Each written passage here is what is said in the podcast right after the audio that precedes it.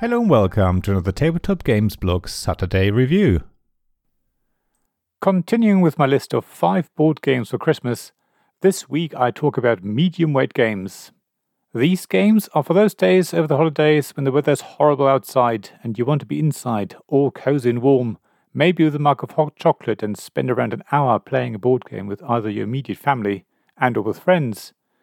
The games on this list will take a little longer to teach and learn, and playing time will be around the one hour mark, maybe a little longer. However, they're not too difficult or complex to make your brain hurt. They're just the right level to keep you occupied before you all settle down in front of the TV to watch a film together. Splendor. I want to start this list with Splendor by Marc André from Space Cowboys, because it's probably the lightest of the games here. It's a wonderful little card game that doesn't actually take very long to explain, but it'll take a little while to understand. Playing time is under an hour, which is great because you can play it a couple of times if you like, or it could be the game that starts the game's afternoon if you have more time. In the game, you collect gem tokens that are the currency in the game and allow you to buy cards, which basically offer you discounts for a certain type of gem on future purchases. So you might pay two rubies and a diamond to buy a card that gives you a one sapphire discount on your next purchase, meaning if a card requires two sapphires, for example, you only need to have one sapphire gem token to pay for it. It sounds more complicated than it is, and as soon as you've taken a few turns, it becomes clear what you're trying to do. More expensive cards not only give you the gem discount, but they also score you points. There's also a set collection element, and when you have a specific combination of cards, you can claim a bonus token that also gives you points. The game end is triggered when a player reaches or goes above 15 points, at which point the round is finished so that every player will have had the same number of turns in the game. That also means it is possible to overtake the player who reached the 15 points first, because you only win when you have the most points, not if you're the first to reach 15 points. Splendor is such a lovely little game, and a bit of a brain puzzle will keep you focused for just under an hour or so, while also being so addictive that you will want to play it again and again and again. Wingspan. If you haven't realized it yet, I love Wingspan by Elizabeth Hargrave from Stonemaier Games. It is one of my all time favorite games. It won the Tabletop Games Blog Top Table Award in 2019 and has already had two wonderful expansions, so if you also end up loving this game, there's a lot of extra bits that you can add to keep this game fresh and exciting. However, even without the expansions, Wingspan offers a lot of gameplay to keep you going for quite a while. It is a so called engine building game, because you buy cards and add them to one of three different rows in your tableau that makes that row's actions more powerful, while some of the cards themselves also provide extra actions. So the game starts quite sedately, but at the end it really ramps up and you do feel like you've got an amazing engine running. The game is all about birds, as you may have guessed from the title, and comes with a huge deck of cards, each one representing a different bird, and each one illustrated beautifully by either Ana Maria Martinez Jaramillo or Natalia Rojas. That in itself is amazing and provides a huge amount of variety and things to discover, meaning that every game will feel slightly different. Additionally, all of the components on Wingspan are of great quality from the thick player boards to the thick cardstock with linen finish, to the luxurious paper used for the rulebook, to the 3D cardboard tower and tray, to the wonderful plastic 3D eggs. The game just looks amazing on the table and is a joy to play. There's a good balance of luck and strategy in Wingspan, which leads to every game being really quite close in points. You can also play it in two modes very competitive or more friendly. Either way, it is a competitive game, but whether you win or lose, you tend to not really care. You're more absorbed in getting the right birds into your tableau and building an efficient engine. Genotype, a Mendelian genetics game. If you like Wingspan, then you'll probably also like Genotype by John Coveyou, Paul Salomon, and Ian Zhang from Genius Games. The game is about growing sweet pea plants and checking them for their intrinsic characteristics, basically their genes. It goes back to Gregor Mendel's research into how plants seem to exhibit characteristics that we can see, but also have something internal that defines how these visible characteristics are passed on to the next generation. He was one of the first to research what we now know as chromosomes and genes. Genotype is mostly an action selection game where you place your trowels, your workers, onto different action spaces. thereby blocking other players from going there, so that you can get money, spend time on researching your plants, getting more plants, and other things. There's also a dice rolling element which decides what traits you're able to identify, which means you're not always guaranteed to find the chromosomes you were hoping to find. There's also a small tableau building element because you can hire people to help you with your work. Ultimately, though, genotype is basically about fulfilling contracts in the form of the different characteristics or traits that you want to identify in the plants that you grow. The more difficult contracts will have more traits for you to find, but they also give you more points. In the game, you will never be able to do everything, and you're constantly wishing you had more trowels to do what you want to do. So you have to make tough decisions and really focus on what is actually a priority now and what can wait until later. The components in Genotype Collector's Edition are wonderful, as you will be able to see from my unboxing video, there's a link in the description below.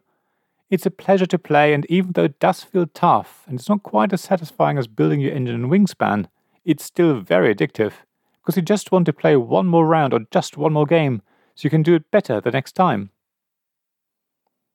Small Railroad Empires I would describe Small Railroad Empires by Milan Tasevski from Arcona Games as Ticket to Ride meets Pick Up and Deliver. That description doesn't really do it justice, but it's definitely a train game, and your task is to connect factories to cities and deliver goods to score points. To do so, you need to pay money to lay track, and the more difficult the terrain, the more it costs, but the more rewards it can bring. You may have to take loans to pay for things, but if you're the first to deliver to a city, you'll be rewarded and score points at the same time. The game comes with a modular board, so you can set it up in a number of different ways to give you a new challenge if you happen to get bored with a particular map layout. There are also a couple of mini expansions in the box that create even more variety, and if you happen to be on your own, you can also play it solo. I had the pleasure to play Small Railroad Empires with a designer online before its crowdfunding campaign, there's a link in the description below, and I loved it a lot even then.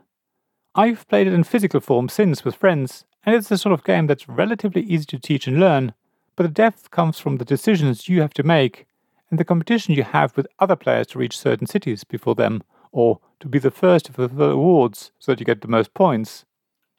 It's pretty quick to set up as well, and will keep you thinking just enough because even though turns are pretty simple, deciding where to lay track and which awards to go for isn't always straightforward, making Small Railroad Empires the ideal game to play over the holidays with your family and friends.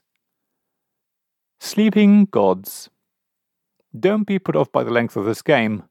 Sleeping Gods by Ryan Laukat from Red Raven Games can be played for as long as you like.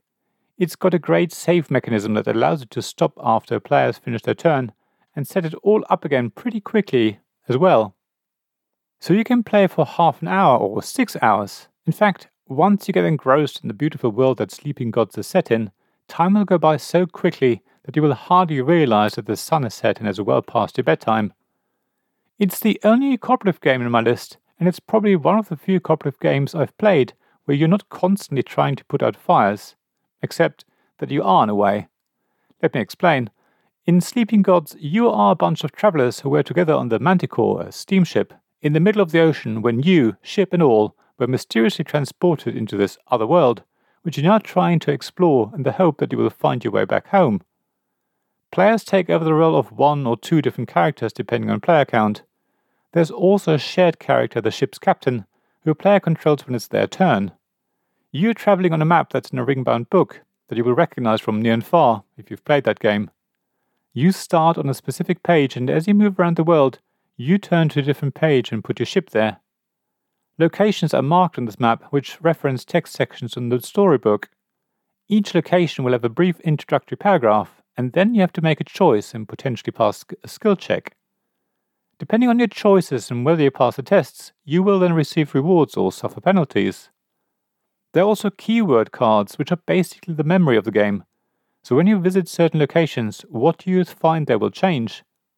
For example, if there was a location where you could find food, if you decide to take that food, you will also get a keyword card. So when you go to the same location again, the storybook will check if you have the specific keyword, and because you do, you will read a different section which tells you that there's no food left. It's really clever, and as you inspect the map for clues or speak to people, you'll be sent on adventures and eventually stumble on the so called totems, which is what you're trying to collect as many of as possible, so that eventually you will be able to get back home. You will also encounter monsters and fight battles. You can improve your character skills, and generally, your team will develop throughout the game. There's so much to discover that you will be able to play the game several times if you're not successful the first time. It's unlikely that you will remember everything. However, a single game played over several sessions will take a good few dozen hours or so, but as I said at the beginning, you can save the game anytime you like and continue play another time. It's a beautiful story driven game that will be perfect to play over several days during the holidays. So, this ends my list of five medium weight Christmas games. I wonder if any of these are of interest to you, or if you've already decided on playing other games. Please share your plans for the holidays on the blog at tabletopgamesblog.com. Maybe you're planning on playing a game that might be of interest to me. Thank you for listening to this Tabletop Games Blog Saturday Review podcast. Please check the description below for links mentioned in this episode, as well as to the written version of this article on the blog. If you enjoyed this episode, please subscribe, give us some stars, or leave a review. Please also tell your friends about me, and if you want to offer financial support, check out my Patreon Ko-fi pages, links to which you'll find in the blog at tabletopgamesblog.com. So thank you again for listening, and I hope to see you again soon. This podcast was made possible by the generous help of my Patreon supporters. Royal Patrons Nicholas Higgins and Sean Newman. Magic Champion Zeb Hicks. Castle Guards David Miller and James Naylor. Dice Masters Alex Bardi, Paul Grogan, and Robin Kay. And Shining Lights Gavin Jones, Sarah Reed, Richard Simpson, and Tim Vernick.